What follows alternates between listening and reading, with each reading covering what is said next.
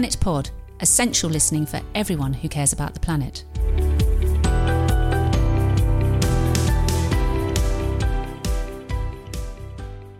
Hello and welcome to Planet Pod with me, Amanda Carpenter.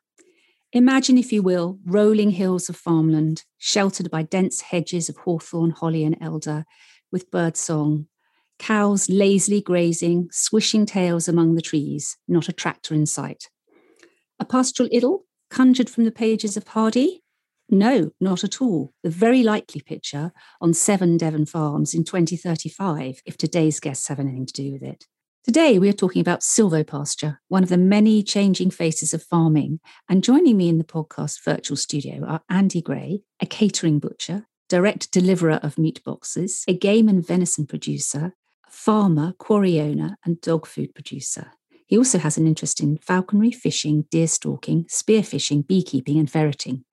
And not to mention, founder of a new website, Farm Wilder, where you can benefit from his meat direct on the internet, to be launching soon.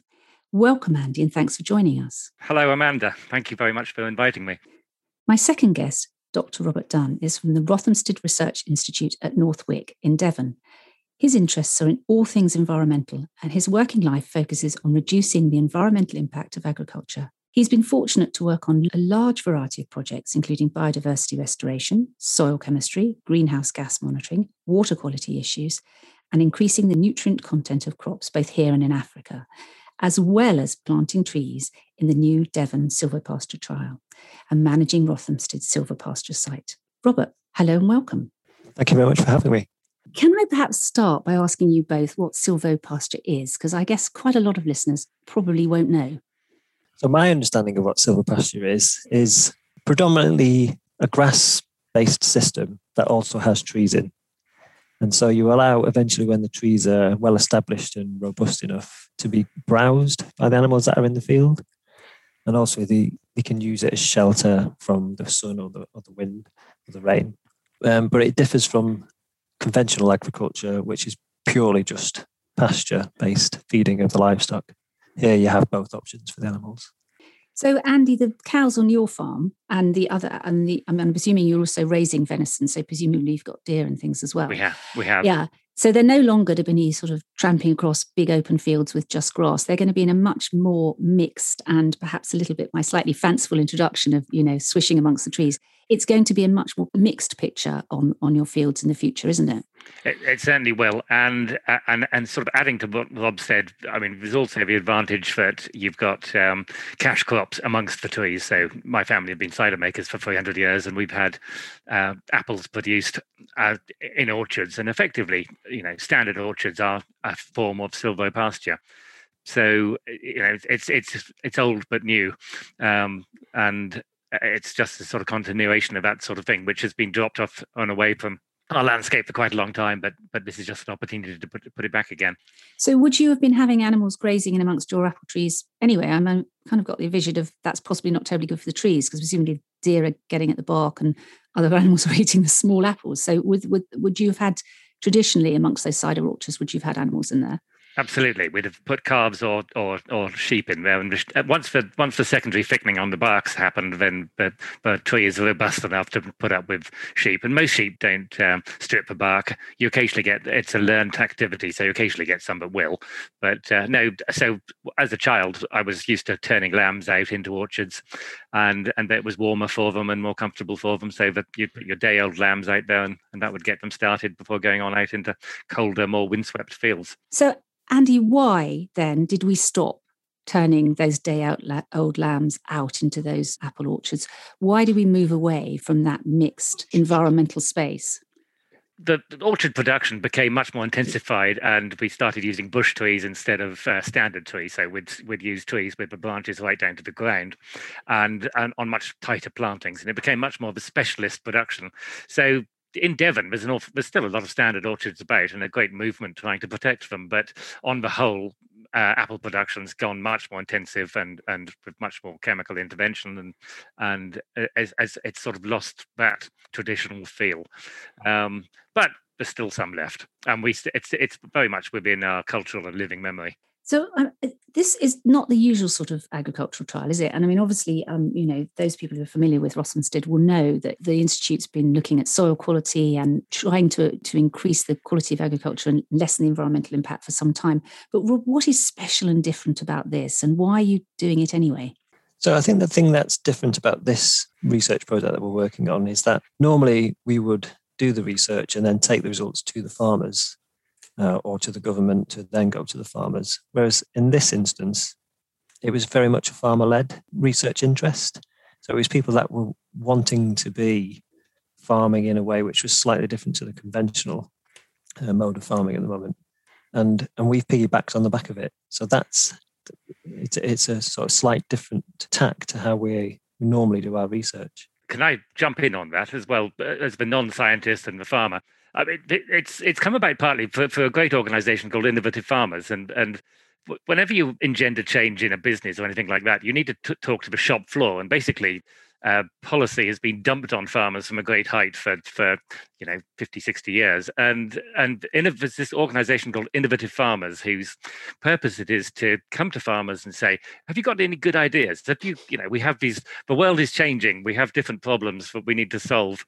Uh, and farmers have the opportunity, but via Innovative Farmers, to be put in touch with great scientists like the people at Rothamsted and the Organic Research Centre. And it's and, and the world now has to collaborate more. We've got, we've we realised that the world's changed and we've got common problems. And, and organisations like Innovative Farmers give, uh, Ben put put us in touch with the Woodland Trust, who pay for all the um, the trees and all the uh, gardening and that sort of thing for this particular trial.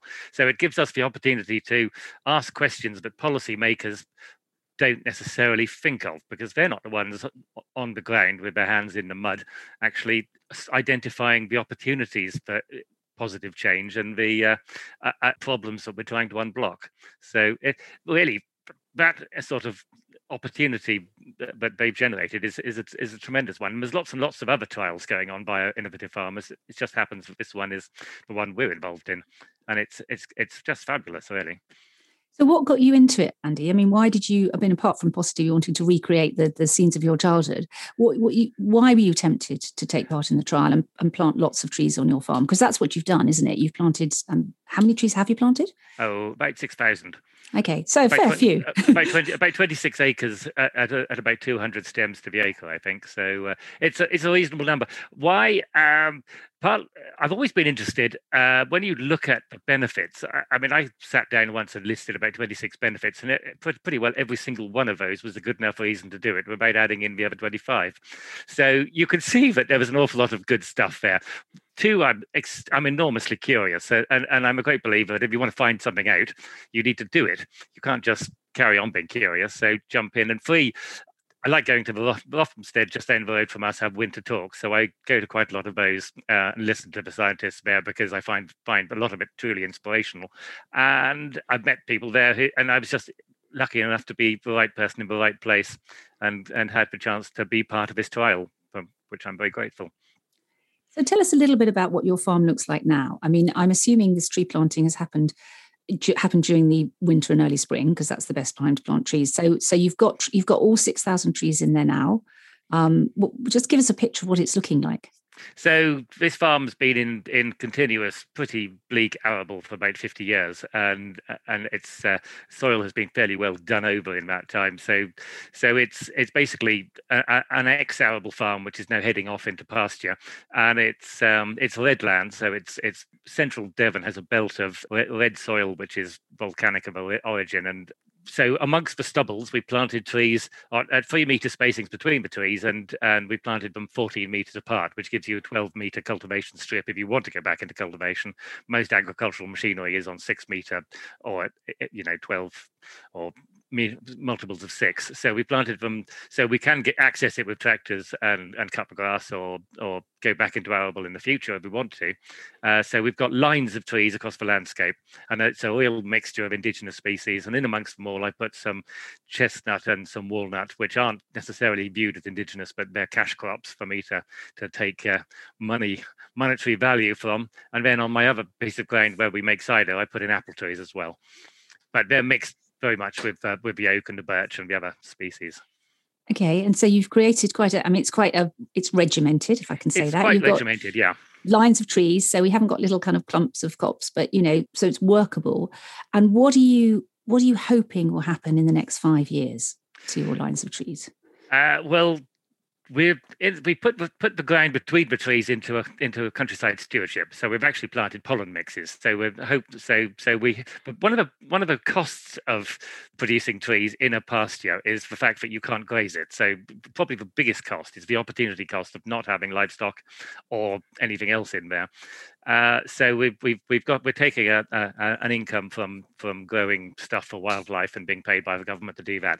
So it should be absolutely alive with birds and bees and butterflies and things like that in the meantime, um uh, and it's uh, but but without being able to put livestock in there, it's just going to be empty for five years, really. And we'll we'll take a few uh, we'll cut it we'll have to cut it to encourage their pollen mixes, but um other than that there won't be too much activity until it's ready to to put livestock in. Um, and potentially we might put in you put you could put geese in, and the geese won't strip the bark. You could put in other other things which won't damage the trees, but until the trees are robust enough, we don't want to damage them.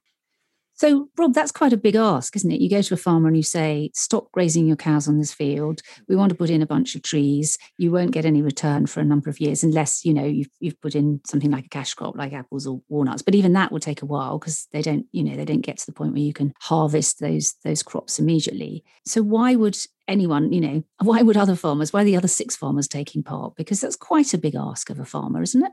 Yeah, I mean, they can get a crop from it. Obviously, they can go in and cut the grass either as a silage crop or a hay crop. So it's not the case that it's, there's no income from those fields for five years.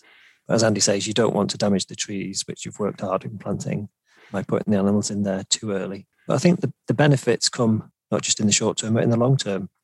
So we need to think about things in a much more progressive way, I would say, and not just have short-term visions about what um, farming activities should be happening. We should be thinking about the future of what's happening to the soils, what's happening to the, the business within the farm itself. I'd absolutely agree with that. It's, it's. I mean, this farm, uh, we we have recarboned it. The soil used to run away. Now, but because we've improved the carbon content of the soils, it, it's much more stable. So we've got a, we've un, we've sort of undone some of the damage of continuous arable and and heavy use of nitrogen fertilizers and things like that. And and this is an investment in in in the. in the asset value of your soil. So you have to look at much more than just the crop of the year. It's it's long-term thinking, which farmers historically were great long-term thinkers.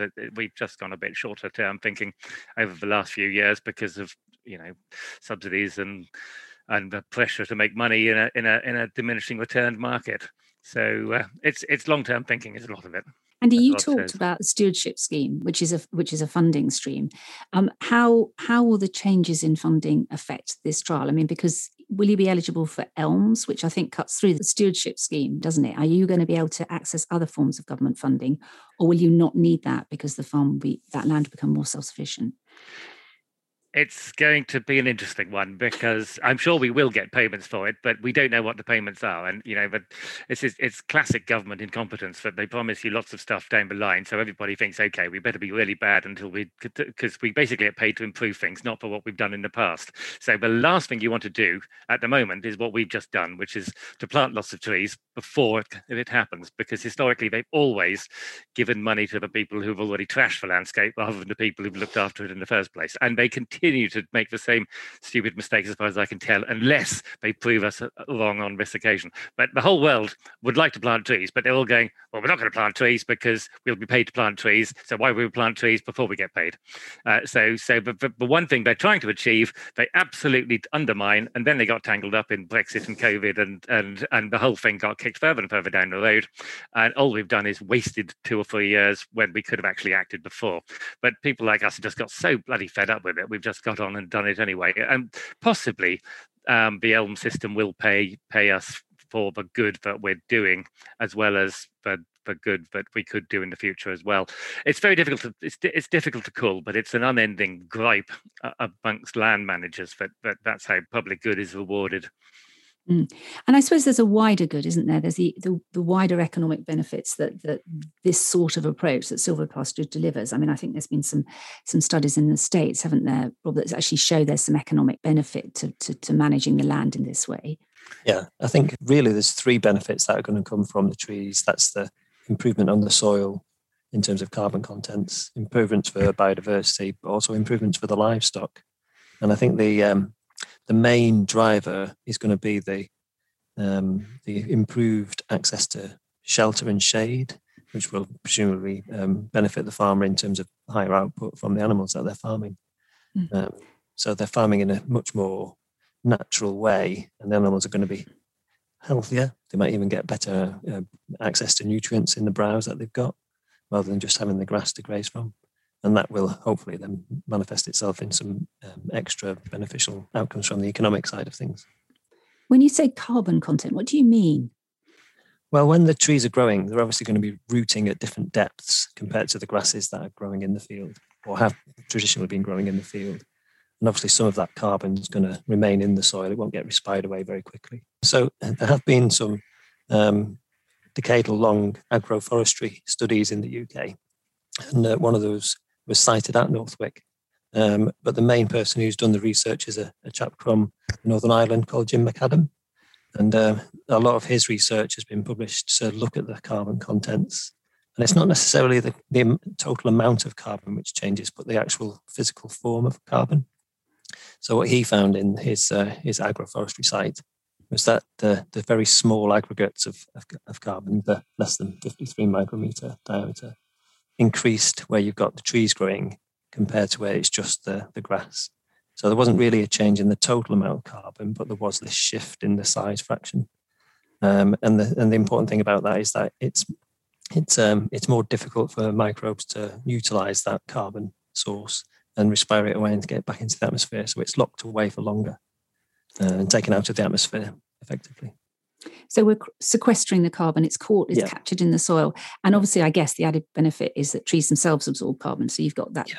that double benefit because you've got the yeah. trees as well as the soil. So you're improving yeah. both the quality of the land and the, and, and the trees as, yeah. as, as carbon it, sinks. Yeah, it's really important that we benefit from the soil carbon. When I think about the, um, you know, the, the, the issue about sequestration of carbon from the atmosphere, obviously it took millions of years for the coal beds to form as coal beds from the trees that were decomposing there. And we've effectively turned them out into the atmosphere in one hundred fifty years. Mm. Um, growing trees is only going to be taking carbon out of the atmosphere, that individual tree, for maybe a few decades, maybe a century. Um, so if you think about it in the long term, over, say, a thousand years, most of the carbon that will go into the wood of the tree will end up back in the atmosphere. But some of the carbon that goes into the soil, these really small fractions, will stay there for long term. So it has a very long-term benefit. It also, I guess, has a shorter-term benefit, doesn't it? Uh, helping to mitigate some of the risks that that we've been talking about generally in relation to the climate. And you were talking about, Andy, in terms of the changing nature of the soil. So, so I guess erosion, water runoff, and actually changing the quality of the soil and um, and putting in trees is going to help the actual overall quality of the land, I'm assuming. Absolutely, and and you know, water quality, water but but runoff into rivers is is absolutely key as well. I mean, there is no downside to putting carbon into, back into soil. Carbon back into soil is the is the building block of biodiversity. It improves the structure of the soil, which improves its porosity, which allows it to uh, uh, rain to sink in, but it also allows it to hold on to it and then release it back to the tree, the, the plants that you're trying to grow, and it. Uh, It stops the surface runoff and, and, and therefore it whips away fewer of the chemicals on the surface and reduces the soil going into rivers as well as the chemicals going into rivers. So so on water alone, it's brilliant. And, and also the porosity of the soil with trees is so much greater than pure pasture, especially intensive pasture. So it's it's just just on water grounds alone, it's fantastic. But on top of, but if you add in all the other things, I mean, as Rob says about the, the livestock, the effectively, it gives livestock a chance to self self-regulate. It gives them the choice. They can go into the sunshine, they can go under the trees. If they're get, going to get bitten by insects under the trees, they can go into trees in more wind, and so on and so on. There's a wonderful woman called Lindsay Wistons who's doing all this research for the Organic Research Centre, and uh, and and and the, she she tells you things which uh, when she tells you, you think, oh, that's obvious, but uh, you know, it's only obvious because she's told you. And and and and once she tells you, you think, Christ, this is just so, such such a good idea. So it's it's it's exciting stuff. This episode of Planet Pod is supported by leading international law firm Evershed Sutherland. it is exciting stuff. And it's really, really important in that wider concept of climate change, isn't it? Because just recently, the, the, the Committee on Climate Change came out with a report. I mean, every year they produce their carbon budget, but more terrifying was the report they re- re- produced recently about climate risk and how we're failing to actually respond to some of those climate risks. And, and I can see that the work that you're both engaged in is really going to help to mitigate some of that. So offset the incredibly dry summers we're having, the, mm. the semi-droughts, offset the very, very wet winters we're getting and the, in, you know, the, the extremes of weather. So there's a, a longer-term, wider climate benefit attached to this, isn't there, Rob? Yeah, yeah. So I think they said that the, the drought year of twenty eighteen will be the normal summer in, say, fifty years' time. Um, and obviously, in Devon, it wasn't as hot as other parts of the country. So in the southeast, it was hotter. But even here, there was no grass growth for a month. So farmers then had a choice of what do they do with their animals. And the choice that they had was either you feed them their winter rations, which they'd just harvested, which is obviously a, a cost which they weren't expecting, or you sell the herd and reduce the amount of, um, of animals that need feeding. And if, you know, the predictions do come true, and, and there's no reason to doubt that they won't, then animals are going to be suffering from heat stress. Um, and if they can't get out of the sun, which is the norm at the moment, then they're really going to be suffering. So having trees for them to shelter under is going to have quite a profound effect, I would think, on, on, the, on the, the, the welfare of the animal. And then, of course, in the winter, you've got them, them being protected from the, from the uh, wind velocity when they're wet. And again, the Organic Research Centre have done research on, on how much food they have, extra food they have to eat just to stay warm. And it's it is dramatic. So so potentially we're producing a much more productive system. So we might not be measuring it, you know. There's a danger of simplifying what you measure, and, and agriculturally we've often measured yields. Well, it's much more important to, to measure the productivity of the whole system rather than the yield of grass that you're getting on that landscape. So having the, uh, you know, slowing down the wind is is helps in the winter because it keeps your cattle warm. It helps in the summer because it doesn't strip the moisture out of the out of the out of the land. So it produce, produces resilience in so many different ways, by just having these strips of trees or clumps or however your planting happens to be. So do you think this is going to give you some extra tools in your toolbox, Andy? When I think about, you know, you you, you as a game producer producing a lot of, of produce for, for restaurants, presumably had a pretty tricky time during the pandemic, certainly at the beginning of the pandemic when everything shut. We've now got the potential threat of much cheaper meat coming from, initially from Australia, but no doubt from other parts of the world when other free trade agreements have you know, have gone through and there's zero tariffs. Is, are you going to get some extra resilience for your farm, not just in terms of having a new crop for, you know, for, for chestnuts and walnuts and a bigger apple crop? I mean, are you going to be able to shore up some other parts of your business? Uh, yes, in many ways. So, so the, uh, agriculturally, it potentially will extend the growing season because you've, it'll keep the ground drier and keep the stock warmer going on into the winter. Uh, so it's so so the profitability of a livestock production is greater. But for me, much more importantly, is we're direct marketeers. So we have meat boxes. We're launching a new sort of regenerative one, which is uh, basically awarding nature-rich farms, uh, ours included, hopefully. Uh, and if you're selling something, you you need a story. And this is a really good story. And it's a visual story. It's much more visual than any other concept of, uh, you know, previous ideas for marketing marketing food. And people understand it remarkably easily. So as a as a, as a means of, of realizing uh, d- direct marketing and driving customers to my website, it's it's potentially a, a, a very good thing from, from that perspective as well. And uh, yeah. So what's special about the way that you're rearing your stock, and, and why would people want to buy your, you know, we're all being told to eat less meat, but why would people want to buy the meat and the game that you're producing? Well, as Rob said earlier, there's cycling of nutrients from deeper in the soil. So you've got a, you're, you're producing a more nutrient-dense piece of meat anyway. They're eating a much more varied diet because part of the purpose of planting these trees, which we haven't touched on, is is every other tree is actually a shrub, and its purpose is to be eaten. So we're we're putting more. T- so it's and we'll move the move the livestock rather like cell grazing across the, the landscape, so that they they bite probably only eat the leaves off each shrub twice a year. So it gives the shrub the, the, the chance to recover in the same way as the grass has a chance to recover. And also that uh, shrub, uh, uh, it can be a sacrificial feed. If you do run out of grass, you can always cut branches off trees and feed feed it as a hay.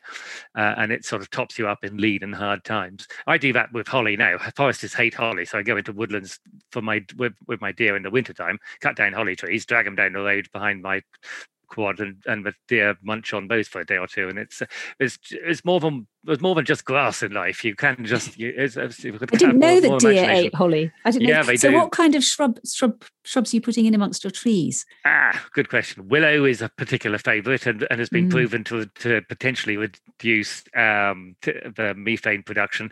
Uh, and we've got. Um, Rob, yeah, so we've got we planted got six different shrubs. Yeah, so willow, goat willow is what we planted. Hazel, witch elm, elder, holly, and spindle. They sound just their names. They sound like something from you know from from farms thirty, forty, fifty years ago. You know, witch hazel conjures up all sorts of images in my mm. in my mind, and it's probably not found that much now across no. farms. So it's just that lovely idea that we're we're going back and reintroducing species that are native to the U K and creating such variety in our landscape. Yeah, I think traditionally farmers would have allowed their cattle to to browse, uh, and it's only really recently that they've, you know, they've taken trees out of fields, made them bigger for machinery to get around. Um, and when I think of places like the Somerset Levels, you obviously have this very flat landscape, but the trees that you do see there are pollarded willows, and like Andy says, they in the lean times when they had droughts in the summer, they would have pollarded the willows and took those branches and fed those to the cattle to get them through that lean period. Um, so traditionally, farmers have used, actively used and managed trees for their farm business. Mm-hmm. And it's only recently that we've, you know, we've abandoned that um, idea. Yeah, um, it's a sort of post-war sort of seventies, mm. you know, came in with a lot of the common agricultural policy, didn't yeah. it? The, the ripping up of the hedges. I yeah. remember that as a child, ripping up of the hedges and having the huge, huge um, fields of, of, of wheat with the vast combines yeah. on. So we're just losing that integrity of the landscape and that, yeah. that mixed, mixed yeah. pasture, I, think, I guess. And when we see the animals turned out, obviously they're overwintered here at, at Norfolk because we have very clay-rich soil, so it would get poached very easily in the winter. So they're, they're always housed in the winter. But when they get turned out in the spring, the first thing they do is just run around like mad things. But the second thing they do is go and up to the hedge. They don't bother grazing. They actually go to the hedge and browse. Mm. So the, you know they know what they want to eat much better than anybody else does. Um, and I think you know sometimes using barbed wire fences denies them that, that access to what they would actually like to have access to, um, which is um, maybe detrimental to the animal. We don't know that, but you know it's certainly a possibility. And also a fabulous habitat for pollinators, for, for birds. I mean, you know, you know, Andy, you're a beekeeper, but you know, obviously bees are only part of the story. Well, honeybees are only part of the story, aren't they? All our other pollinators who need those those those places to nestle and, and those places to breed. Absolutely. And in my lifetime, we've watched biodiversity crash around us. And, and you know, one of my pleasures in life is is seeing wildlife. And and it's an, an extra non-taxable benefit is having a having a nice wildlife-rich landscape if we do do this. But also, I mean, just thinking back to what what what value it has. When I started, when we started planting trees, I went to um, various organisations within the parish, literally within five miles, and said, anybody want to volunteer? We had sixty volunteers plant all my trees. I didn't actually plant any trees at all. I just pointed at a field and and, and sh- sh- shouted, "Get on with it," basically. And uh, but that demonstrates the public concern, but about these issues. Uh, and as a consequence, it's a it's a sort of market tester for me from the point of view of meat boxes in the future. If people are willing to go and plant trees, they're equally as willing to pay a little bit extra to to produce more wildlife and capture carbon and improve the environment generally. So, it, you know, as a farmer, farmers don't generally engage with the public, but that was a fascinating bit of public engagement to find out exactly what they did think. But we own the landscape. We own seventy percent of the surface of the country that the sun sun's rays hit, and the sun is basically the energy which can drive carbon capture. So most people don't have the opportunity to to really change things in a, in a other than changing their behavior. They can't change much, but farmers do have the ability to change things, but but they do need to be led and given some you know helpful policy, and they need the science, which you know is full sort of full circle back to the joys of dealing with people like Rothamsted. You can't you can't say to farmers you must do this unless you can actually prove to them. But it's a damn good idea, uh, and that's proving to them financially it's a good idea, but scientifically it's a good idea. As soon as somebody sees a gap in the science, they they all rush through it like sheep escaping through a gate. So the science is really important. And what are you hoping as Rothamsted to achieve over this? It's a fifteen-year trial, isn't it? So it's quite a long-term trial. Um, what are you hoping will come out at the end? And are there any downsides to silvopasture that we haven't thought about, or that you're you perhaps you haven't expected that you might see. So, yeah, so we're basically looking at those three strands, the soil chemistry, in, in particular the carbon, uh, the biodiversity aspects, and the animal behavioural and how they interact with the trees, uh, and compare that to a control field, which is just the same soil type, but only has pasture, doesn't have any trees in there for the animals to browse from. And yeah, we're really looking to see in the short term and the long term, how quickly do changes happen? Because it's just something that we don't really know about at the moment. We're assuming that uh, having access to extra um, floral resources will bring in pollinators, um, but we don't know how quickly they're going to get there. We, we assume that the animals are going to perform better if they can um, express their natural behaviour and rubbing against the trees as well as browsing them and finding shade. But we don't really know how much of an effect it's going to have on them in terms of their performance and how quickly they can be sold and off to market and making money for the farmer. Um, and we all, like I said, with, with the carbon, we don't really know how much carbon is going to go into the soil. Um, some of the assumptions that we have with the carbon is that it might not really make very much difference on those farms that have pasture, and they've had pasture down for decades because they're going to be fairly rich carbon um, stores anyway. So adding a few trees to the field might not actually make much difference, but we, we need to be measuring that just to see how much influence the trees do have. Um, and the downside of it is something that uh, Luke Dale Harris, who um, who's, who, who's driven a lot of this silver pasture work, he was very um, concerned about one aspect of the increased shelter, which was blowflies. So if you have sheep going on there, you might get more strike from these blowflies on the sheep, because it's more sheltered. So the, the wind's basically killing the, oh, the, sorry, the trees are killing the wind speed. And it's something that farmers might be um, concerned about. You know, why would I increase the number of trees or increase the shelter that animals can have if it's going to result in extra uh, costs in terms of medication for the sheep? So that's one of the things that we will be measuring uh, within the, the biodiversity aspects. I can see how um you could measure the, the carbon content of the soil. How are you going to measure the pollinators? I mean, are you going to look at a set bit of hedge and count how many insects you can see? I mean, how do you measure pollinators in a space yeah. like that? So the national surveys, which are run by Butterfly Conservation or the Bumblebee Conservation Trust, which are the main groups of pollinators that we'll be looking at, they are, they already have um, frameworks which have developed methodology uh, and are and deployed across the country. And basically, it's a transect walk. It's a timed transect walk. And we're going to have to use a modified version of that because most of the transects are about two to four kilometres. Well, obviously, the fields that we've got the trees planted in aren't that big. Um, so we'll have to use a modified version of it. But basically, you walk along and record within a few metres of where you are, the bumblebees or the butterflies. And you do that repeatedly. Um, so this year has been quite bad for butterflies. It's probably the very cold spring followed by the really wet May.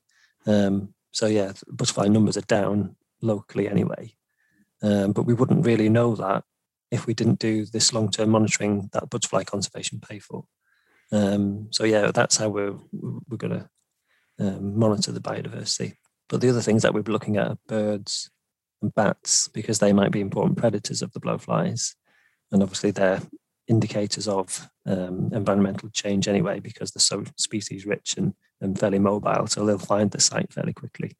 Uh, but we'll also monitor plant changes. So we know that some of the farmers are going to be concerned about changes within the pasture from the shade from the trees. Um, so we're going to monitor that with not only um, biodiversity measurements, but also productivity. So using things like plate readers to, to measure the swards and see how, how, how much Um, yielding the material there is there. Andy, you said the um, the science was important to you, and you've obviously got quite an open mind about how you farm and the opportunities that are out there. How do your fellow farmers feel about this? I mean, are they supportive? Is, is this something that, you know, others in, in the wider community across Devon are saying, yes, great, I need to be part of this, or do they all think you're a bit bonkers? I think they're startled. uh, and yes, I think they probably view me as slightly bonkers, but I think I think if they listened to the to, to the concepts behind it, they'd un, they'd understand it. And I haven't really had time to to be convincing on it yet. But uh, I mean, the, the, what we're trying to achieve here is an, is a deeper understanding of a of a potentially more productive system. So we're not saying this is the answer. We're saying we think this might be helpful. Uh, you know, we're, we're we're approaching it with a scientific rigor, which is is is we have an hypothesis, and we're trying to see whether that hypothesis is, or many hypotheses, we're trying to see if those are, are correct or not. So it's to inform the science to to, to help uh, payment systems and everything else in the future. So uh, yeah, I think a strong commercial motive as well as a strong environmental motive. Yeah, yeah. And on top of that, I have a very strong commercial motive, which is I believe I could sell my meat for more. So I know I'll make money out of this. I know this will be a successful thing for me. But not everybody is pub- is is uh, t- most people just produce stuff uh, and then they sell it on a world market. Whereas I've never, never actually grown anything which I didn't have a have a direct sale for. So it's it's a it's a different mindset. I think it's grow. I grew up selling cider to the public, and, and it's just pushing that that concept further further forward. But I, I believe that it's also good for commercial farmers. I, I mean, I went to agricultural college. Most farmers' sons wanted to drive big tractors. This doesn't encourage the driving of big tractors. And I suspect that in five years' time, we'll actually be using drones, and the drones will be sat, satellite controlled, and we'll, they'll know where the trees are. And actually, uh, we we can... that. opens up a smaller landscape again, but it's it small corners aren't such a concern for for for that sort of technology. So I look forward and think, eh, it's not a problem, whereas most people are looking and just going, Christ, that looks a bit dotty. I don't know. I think there's a move, and we've had a number of farmers on the podcast over the recent months who've, who've talked about changes. They've talked about, you know, not drilling and not ploughing, and they've talked about wild margins. And, you know, so it isn't just those who are committed to the rewilding agenda who want to try and restore some of that balance to their landscape. And I think that, you know, you mentioned the stewardship scheme. I think it's hugely important that there's support and funding for this, isn't it? Because people need that, if you know that, they need that cushion to make the change um, before it's commercially viable in its own right. I mean, what what are your kind of thoughts about where innovations might go in the future? Because this is obviously, you know, this, we're looking at a fifteen-year time frame, but there'll be another farming innovation or another suggestion coming around the corner. What what are you seeing in the future, Rob? And what what, what do you think is the next big sort of innovative trial that we might be hearing about? Um, well, I think that the, one of the key things is probably plant secondary metabolites. Um, so I think Andy was talking before about methane reduction from grazed by animals grazing willow. And uh, there's been quite a lot of research globally, not so much in this country because we don't really tend to feed animals t- trees or, or woody browse. But um, so there's a, a, a seaweed which grows in Australia, and I wrote down its name so I could actually tell you what it was. And it's called Asparagopsis, which is a red seaweed, and it's had um, profound reductions on methane production in her beef steers by eighty percent. And they only okay. fed um, half a percent of the beef animals' total ration as this red seaweed. So it's a very, very small amount, but it had this huge um, influence. And it's something that people haven't really looked at before, these plant secondary metabolites, um, in terms of what happens to the animals. And I'm sure that human nutrition is going to, um, well, it has already been catching up with it. You used to hear quite a lot about superfoods, um, you know, and it was always the purple things are best. Well, why are the purple things best? Well, they have this profound influence on people's immune systems. And I'm sure that farm livestock are also going to be shown that these secondary metabolites can have a profound effect on their health and well-being. I think that's really going to be a new um, source of, of scientific research in the next few years as people recognise these different compounds. There we are. It's another trial for you to stand up to, Andy. Seaweed fed, seaweed feed fed venison. That's what we want. It's the way yeah, forward. We don't know whether or not some of the trees might have this effect. I mean, no research has been done on it because farmers, mm. you know, why would you do research on something that an animal was never going to eat? Well, now they might eat them. Mm. So let, let's have a look to see whether or not there is things in oak or in hazel or in willow that are going I mean, to have these profound impacts. Keane said, when when when the facts change, I change my mind. What do you do, sir? And the reality is, you know, everything around us is changing. All the all, all the things which we're worried about are changing, and all the uh, knowledge about soil is dramatically improving and increasing. And we just need to get the science and the understanding behind it. And then we need to get it out to people because we're, as we're a dissipated you know, industry. We're down the end of long lanes and miles from anybody. So it's very difficult. I mean, COVID's been very interesting because farmers are Zooming like they like you would not believe it. And they're, they're, they're sitting in on amazing discussions all over the place. And, and the, the, the information exchange has ramped up like you would not believe. So I've got great optimism for the fact, for the idea that this new knowledge which is coming through is, um, is, is getting out to quite a few of them. But uh, yeah, I, I mean, the things that Rob's talking about, it's it's all new stuff. And, and we didn't realize we needed to know it. It wasn't, it, it, we now we know we need to know it. We now need to start to understand it and then tell people all about it. So it's, and and the joy with it, the Innovative Farmers schemes, is the fact that it's farmers who are who are starting the research, and as a consequence, it's relevant to farmers, and farmers believe farmers much more than they do politicians or journalists or anybody else. So uh, it's uh, so it's it's about that information exchange is, is is as important from the point of view of the future of of of food production, biodiversity, and climate change, and everything else. It's it's it's a complex thing, but it needs to be needs to be understood. Mm. Absolutely. And that's why this is such a, a, a fascinating trial, because it brought the science together. It's underpinned by the science and the evidence, and you're going to gather the data, but you've brought your farming community with you, with the, you know, the Innovative Farmers organisation. And you've also brought your community, wider community in. And I know that the trees were funded by the Woodland Trust, weren't they? So it, it feels to me that you've got all of those interconnecting communities, whether it's consumer or producer or observer scientist, coming together in what is creating probably a very powerful and, and fascinating mix. Um, we could talk about this for the rest of the day, or I certainly could, but we probably should draw it to a close. But I, I wonder if I could ask you, is there something that you would like to leave with our listeners, either a piece of advice or information, or perhaps a call to action um, that they might follow up on as a result of hearing the podcast today? There are stacks and stacks of things, but I think I think one of the big things that this demonstrates is that how important collaboration is, because everybody's in their bunkers. They need to get out of their bunkers and look at what the uh, opportunities are with these things. I mean, but it's a fascinating um, structured trial, this, because it's a twelve-year trial. You you don't want to go and have to rerun it in twelve years' time. So you want to get as many people into it as you can at the beginning, because otherwise it's just a wasted opportunity and another wasted twelve years of time. So I think, I mean, my biggest takeaway message is is be uh, is whatever you want to do, get on with it, because you know tomorrow's too late. You, if, if you think you've got a good idea, let's start investigating it now. There we go. That's my chuck away line. Yeah, act now before it's too late. How about yeah. you, Rob? Well, just to say what Andy was doing there, the best time to plant a tree was twenty-five years ago, and the second time best time to plant trees today.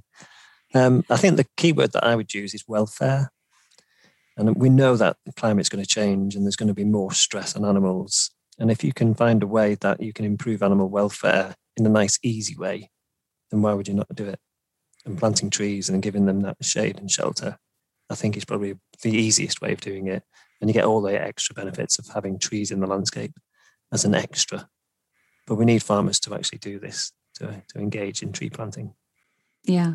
And there's a there's a welfare benefit to all of us as well, isn't there? I yeah. mean, being being around trees, being in a in a mixed environment, being having a chance to, to see and hear the birds, actually yeah. making the countryside a little bit like it it, it used to be, I guess, yeah. a bit more a bit more pastoral, a bit more idyllic, but also productive and economically viable, because that's important too. Yeah. Um, so that balance between their welfare, our welfare, and actually being able to run our businesses effectively. Yeah, yeah, because we have to share what we've got. Obviously, we this do. is the only planet we've have.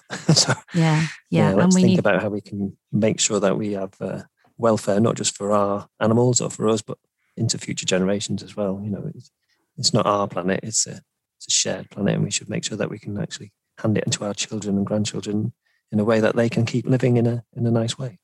Yeah. And I'm sure that chimes with every farmer in the land, because you're always looking at the next generation and the one after to hand it on to. So thank you so much for being with us, um, Rob and Andy. Thank you for sharing, and thank you for taking part in the trial, because it sounds fascinating. And, and if we can, we'll perhaps come back to you in a few years' time and find out how it's going. Um, yeah, I'd love to. And maybe even have a chance to come out and look at it for ourselves, yep. to escape from our Zoom. Good as Zoom is, Andy, it'd be nice to escape now and again, wouldn't it? It would. It yeah. would. Huge thank you to you both. Thank you very much, Amanda. Good to speak to you, Rob. Yeah, thank you very much, Amanda. Yeah. Thanks. And thanks to our listeners. You've been listening to Planet Pod. Um, why not follow us on Twitter or Instagram, or subscribe to the podcast, and then it will seamlessly appear every new episode into your inbox. Thanks for listening, and join us again next time. Goodbye. Planet Pod is brought to you by Akil Management. My thanks to our producer, Jim Haywood, and our researcher, Beth Palmer. And to you, our listeners. Without you, we'd be very lonely. You can follow us on Twitter and Instagram at planet underscore pod, or visit our website. Please get in touch. We'd love to hear from you with ideas for future programmes. Thanks for listening.